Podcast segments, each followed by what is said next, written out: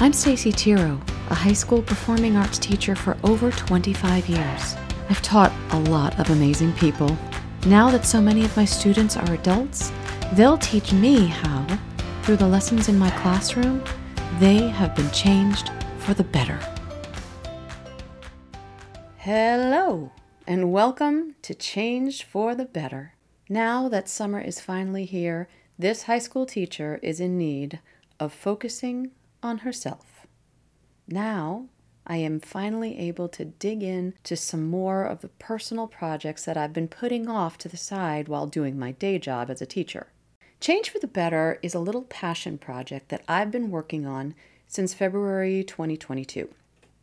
At the time, I was actually looking for a writing project. I had just completed an extended blog series called Geriatric Gymnastics, and my ideas had suddenly run dry.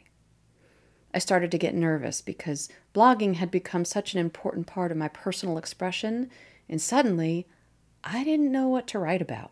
I was sitting at the kitchen table, and this seed of an idea hit me. Why not write about your teaching experience? You got a lot of it.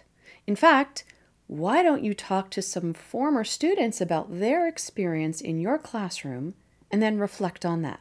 There are a lot of lessons that could be useful to young people inside and outside of your classroom. Then it hit me again. Make a podcast. Interview a different person on each episode and talk about your experience together. Could be fun. I shared the idea with some of my former students, including Manny, who actually is episode one, and he said, Why not make a video podcast that you put up on YouTube? Everybody does it. I had never even considered the video idea, but since I was recording it anyway through Zoom, it could be nice for others to actually see the dynamics of our relationships that have been made with all of these amazing people. Thus, Change for the Better was born.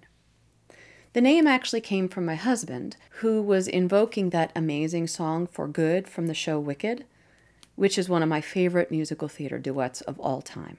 It perfectly encapsulated the idea that because of our time together, we have been changed for the better. Part of my mission for this project is to provide young people examples of others who have stood in their shoes, felt the same feelings, and had those same thoughts. Now, the elder kids have some perspective to share, which I want to offer to the next generation so that maybe their younger counterparts don't feel so crazy and alone. These alumni now have the resources and experience that they didn't have when they were younger. They share the lessons that they learned, giving sage advice to adolescents and young adults alike who may be navigating some challenging times in their lives. Needless to say, once I got the ball rolling, it never stopped. Once a week, a new episode drops on YouTube, and I get to write all about it in my blog. What a blessing it is to have so many people excited to share their stories about growing up into the incredible adults they are today. And now I am excited to offer Change for the Better in an audio podcast.